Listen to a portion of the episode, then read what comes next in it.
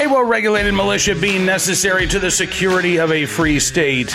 The right of the people to keep and bear arms shall not be infringed. Welcome to another edition of Bearing Arms Cam and Company. My name is Cam Edwards, and I'm so glad that you are with us on the program today. We're talking with Larry Keane, the Senior Vice President and General Counsel of the National Shooting Sports Foundation, about the efforts underway across the United States to uh, aid the people of Ukraine uh, in terms of getting them arms, getting them ammunition, uh, and getting that stuff from here in the United States over to Ukraine itself. Uh, we talked about this a little bit on Friday, had a, a uh, story uh, talking about how the Commerce Department according to folks who have been trying to get equipment to overseas, has actually been doing a pretty good job of expediting the uh, uh, export licenses that are required. Uh, so let's check in with Larry, find out uh, what exactly the latest is in terms of. You know, getting these millions of rounds of ammunition that uh, companies like Vista Outdoors, Ammo Inc. have uh, said that they would like to donate to the Ukrainian military, as well as, you know, the supply of small arms, uh, bullet resistant vests, and other material. Take a look and a listen. Larry, thanks so much for coming on the program. It's great talking with you today. Always a pleasure to be with you, Cam. And I'm glad that uh, the NSSF is putting out this guidance. I know that um, there's been a lot of talk within you know the industry itself about uh, what can we do, how can we help, uh, and so uh, the NSSF. It sounds like you all have been in contact with the Ukrainian embassy in Washington D.C. to get a specific list of what exactly is needed so those of us who want to help aren't, you know, spinning our wheels, wasting time and energy right. trying to get stuff that that isn't needed or, or or isn't wanted at this point. Yeah, that well, our phones started ringing off the hook with people looking uh, to be helpful, which is appreciated, obviously. Uh, but also, you want to make sure that you provide the help that's actually needed. So uh, we reached out through um, some contacts to the Ukrainian embassy and the United States, and were provided with a, a list of ammunition and firearms in certain calibers that they were looking for to have donated. So we've pushed that information out to our members, um, along with um, information you need in order to be able to secure an export license from the Commerce Department and where the product would get shipped to. Ultimately, the end user would be the Ukrainian Ministry of Defense. So hopefully this is helpful. I can tell you the embassy was very appreciative of our efforts to try to help secure them what they need in order to continue to fight for their freedom. Uh, absolutely, I, I'm, I'm, i would expect that they would be, um, and and I want to you know kind of drill down a little bit on, on what it is that a they they were uh, uh, requesting, and b the process uh, by which this works. Because uh, you know as you mentioned, all of this is going to go through the Commerce Department um, because we're talking basically about small arms, right, uh, and, and, ammunition here. So this is what are the rules between okay, this is going to be handled by Commerce versus this is going to be the State Department uh, or, or, the Defense Department getting involved. So in, um, up until the Trump administration um, pushed out rules moving the responsibility for export licensing from the State Department to the Commerce Department, which is something the industry has been had been working on for a very long period of time. Um, everything basically used to be, except for uh, shotguns and shot shells, used to be licensed by the Department of State, uh, and it was a very onerous process, very expensive and burdensome. Now, with the what's called the export control reforms completed by the Trump administration in January of 2020, basically everything except automatic firearms have moved over uh, to the Commerce Department, to the Bureau of Industry and Security, BIS. Still licensed, still regulated, just a different government agency um, and less costly to comply with. But it's still, uh, so they handle the exports. If it's automatic firearms, that still goes through the State Department. So, um, in order to export product to uh, to the Ukrainian Ministry of Defense. Can't obviously ship directly to Ukraine anymore. It has to go through an export license, uh, and the information we provided to industry from the embassy about what to put on the BIS uh, application for an export license and and where it will go and to whom it will go, so that the license can be uh, expeditiously processed by BIS. And, and what we have heard is that they are moving licenses. You know, they're putting a priority on it so mm-hmm. that product can get to Ukrainian freedom fighters. So we're really glad to see that. How long does it typically take? Like when when you're not, you know, when you're not in these extraordinary circumstances, how, how long would it normally take to get an export license approved? Well, in, under state, it could take a very long period of time, sometimes literally months and months, and sometimes, uh, in rare instances, years. BIS moves much more quickly. Uh, uh, still gets reviewed by all parts of the government, DoD, state, etc., justice, um, but it's an easier, uh, more user-friendly process. So it could take you know a couple of weeks. Uh, I have heard that BIS is processing export licenses to Ukraine Ministry of Defense in you know 48 hours or something like that. So that's very very quick. Yeah, absolutely. And uh, this is just a, a, a, dumb question, maybe, but um, uh, let's say you've got a company out there, and okay, we're to you know donate X number of rounds of ammunition. Uh, we you, you know you've provided that uh, information uh, for folks to put uh, into the BIS application, but if folks actually need to contact the Ukrainian government in some form or fashion and say, "Hey, we're sending this to you," or is that unnecessary? All you need to do is fill out this the, the the the application form and then you can export from there. I think it'd be easier, as you probably imagine, they are overwhelmed. I think it'd be easier if you took the information that we have provided uh, and, and, what it is they've told us they really need. Mm-hmm. Focus on that. Um, you know, 22 rimfire is, is sort of an extreme example, not particularly helpful. And so we don't want to become a burden. We want to help uh, collectively as an industry. So focus on what they said they need and then the information we've provided to how to go about doing that. If you have particular questions, there's points of contact at BIS that are handling these matters, uh, as well as a point of contact if necessary at the Ukrainian embassy. But I would say, you know, please don't harass the bother the embassy with questions that can be answered by Commerce Department and the folks at BIS. Yeah, and in your alert, uh, you've also put out, you know, uh, contact information for folks at uh, BIS. Uh, you know that that uh, if there are any questions, I, am I'm, I'm curious too. I mean, you said that you've been uh, the NSSF has been overwhelmed with with with with questions about this. You know, obviously we've seen um, you know, a couple of big announcements. Uh, Vista Outdoors saying that they want to they want to donate a million rounds of ammunition. Ammo Inc. Uh, saying the same thing. But are are there a lot of companies that that we're not hearing about that aren't getting a lot of press attention that are also looking to to help the Ukrainian people in some form or fashion? Yeah, there are many companies that have already stepped up, but they're not looking. You know, they don't want press attention. They're doing it quietly. Many companies already have existing relationships with the Ukrainian military and law enforcement from prior contracts. So they're, you know, they know what to do. They know how to, who they have to talk to and how to process it. You can't ship product to Ukraine now. I mean, there were, there are gun stores and distributors in, in Ukraine, but they're obviously shut down and all their product, I'm sure, is, you know, been, is being used in defense of their nation. So it can't go directly and you couldn't find a shipper to ship it you know, through the Black Sea to a port in Ukraine. So it's got to go a different route. Um, but for so for people, and there are many companies I've learned that have already stepped up. There are others that are looking to help. So and if the, their needs uh, in Ukraine Ministry of Defense change, uh, they will let us know, and we will push that information out to members of industry. Some of the larger companies, as I said, already have relationships. They're already, you know, working to move product you know, this has been going on for a little while now. We did know, for example, that you know, 762 was was in high demand ammunition. So there were some companies that were already stepping up to help. Um, some have just don't want any press attention for it, and others that you know have put out press releases, which is fine. But um, so um, I think the key thing is to help them in the way they need to be helped.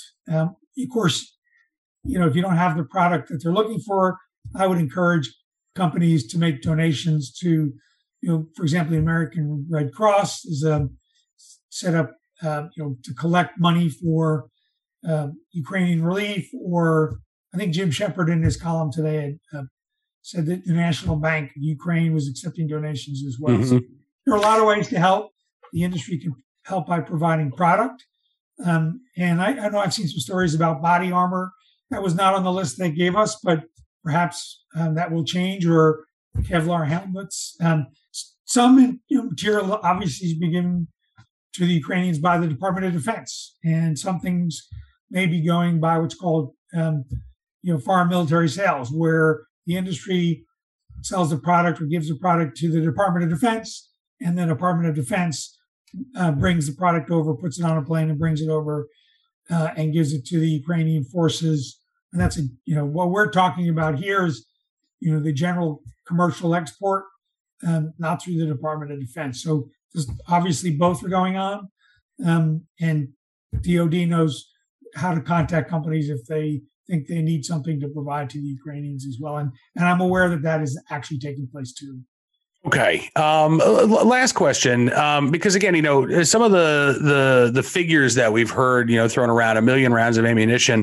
Um, obviously, you know, if you got as you said, if you got you know a, a box of a 22 long rifle, um, that's look that, sell it, donate the money uh, to Ukraine if you want to do something to help. But um, what, what, what's what, what's what's the scale that we're talking about in terms of um, you know, shipping product over to Ukraine. Is there a, a, sort of you know minimum standard that that companies should be looking for? Like, all right, I, I need to be able to to put out you know X number of rounds of ammunition or uh, this many rifles, this many pistols.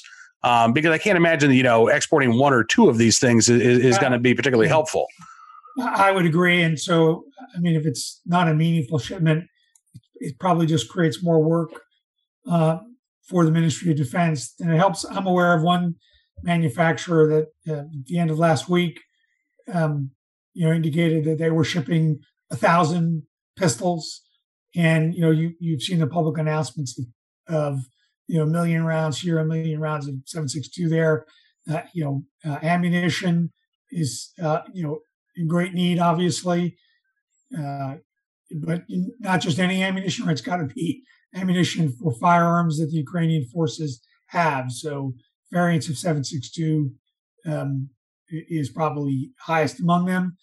Um, you know, they're looking for um, sniper rifles, and not just the rifle, but the system. You know, the needs to come with the scope, the bipod, and the ammunition, particularly if it's not in one of the calibers they use. So they're looking for a 308 Winchester um, and other calibers and sniper rifles if somebody wants to provide like a 338 Lapua, uh, you need to provide the ammunition, not just the gun, right? Because otherwise, they, they, you know they can't really use the rifle without the ammunition. So yeah.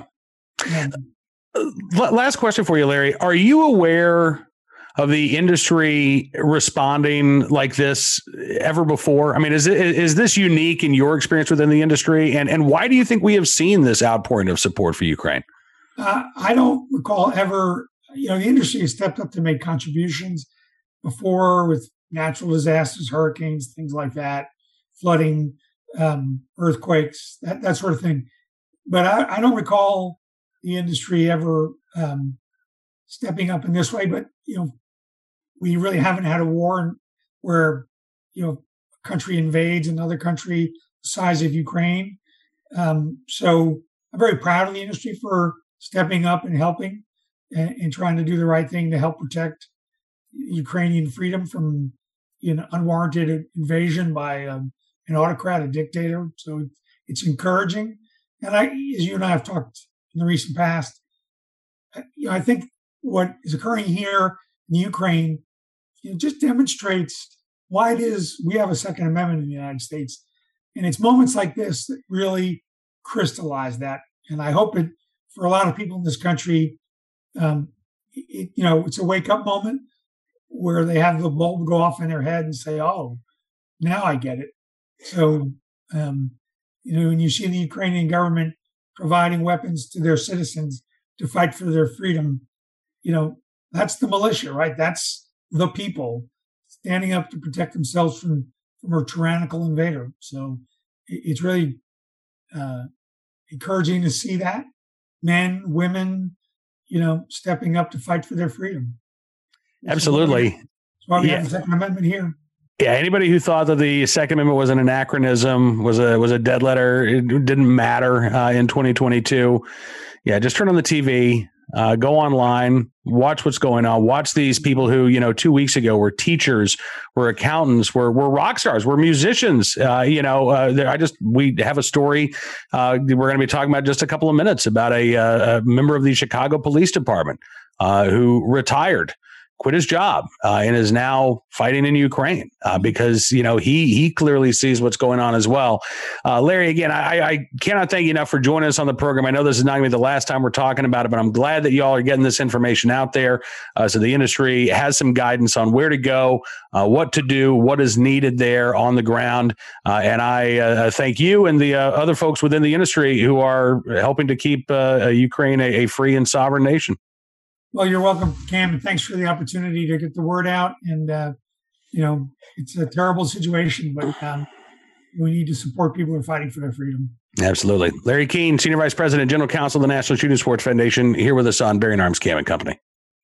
I really do appreciate Larry joining us on the program. We are going to be uh, continuing to follow what's going on, obviously, not only uh, in Ukraine itself, but uh, here in the United States uh, and the efforts to uh, uh, help aid the Ukrainians in their fight for freedom. let's turn our attention now to today's armed citizen story, our good deed of the day, and our recidivist report. We will start there with a story out of Tulsa, Oklahoma, where police say an 18 year old was arrested over the weekend charged in a shooting.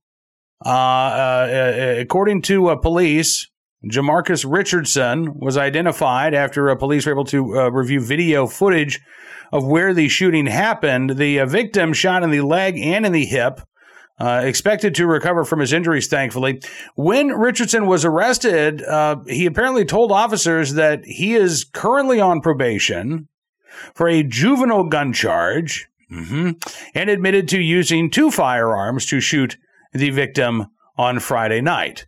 Um, you know, we've talked before about the trouble with the juvenile justice system. The uh, a number of uh, individuals who, again, go on to commit other crimes. Uh, the rehabilitative nature of the juvenile justice system does not appear to be working all that great around the country. There's a lot of talk about what to do in terms of increasing these sentences. Do we uh, start charging people as adults when they are, uh, you know, 16, 17 years old?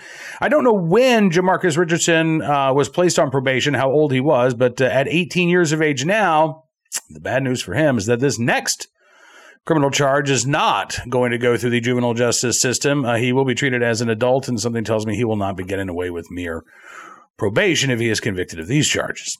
Uh, today's armed citizen story from the Keystone State of Pennsylvania, where a man returned to his home to find an armed burglar armed with one of the homeowner's own firearms. This was a Friday morning. Authorities say the uh, homeowner ended up in a brief shootout with the burglar in Coatesville, Indiana.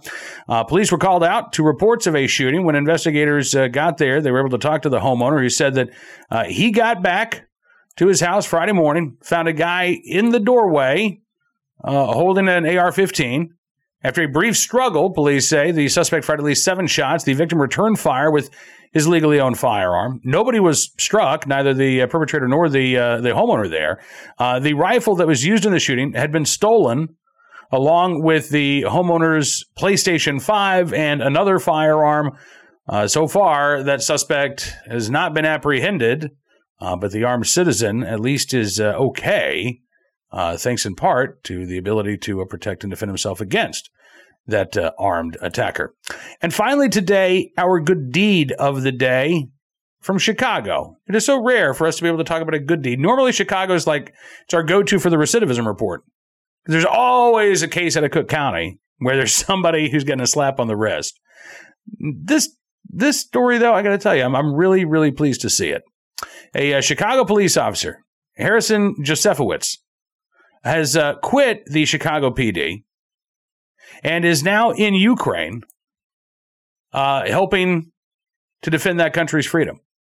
Uh, he spoke with Martha Raddatz of uh, ABC News, uh, who asked him, "Are you going to be in the fight?"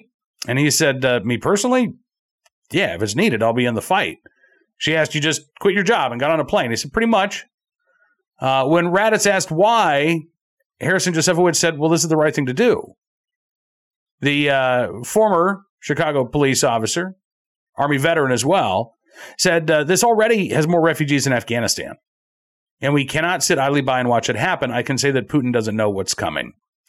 Uh, he said uh, there's going to be a very much tougher fight. He said we're going to see an exponential increase in numbers very shortly here. They're going to be the hardcore battle trained Americans, Brits, and everybody else in between. Uh, it is unclear whether or not uh, that interview with uh, Harrison Jozefowicz was conducted before the Russian military struck that base where some of these uh, Western fighters who have volunteered um, have gathered for training. Uh, we saw over the weekend reports again of uh, 35 people killed, more than 130 people injured in that attack. Uh, and uh, it is believed that uh, some volunteers from Western nations like the United States were on the grounds of that base at the time of the attack. We don't know of any Americans who were killed, but you know when individuals like Harrison Jozefowicz and and other Americans volunteer to go overseas. Uh, some of them, you know, may be volunteering to serve in a non-combat role, uh, but I think all of them understand that they are signing up to do a very, very dangerous job. And uh, Harrison Jozefowicz and all of the other folks there uh, on the ground in Ukraine, uh, my thoughts and prayers are with you guys, and hopefully you're able to uh, return home very safely very soon. All right, that is going to do it for this edition of Bearing Arms Cam and Company. I want to thank you for being a part of the program as always. We will be back tomorrow. I do apologize. We didn't have a show last Thursday because I completely lost my voice, but uh, it's mostly back to normal now, and I'm glad to be back behind the microphone. We will see you again tomorrow. Don't forget to check out BearingArms.com. In the meantime, and if you do like what you see, you can always become a VIP subscriber. Just go to BearingArms.com slash subscribe. Use the promo code GUNRIGHTS to get a significant savings on your VIP membership is our way of saying thank you for your support. We're going to give you exclusive news stories, analysis, content you won't find anywhere else because your support really does make a difference. All right. Until we talk again, be well be safe, and be free.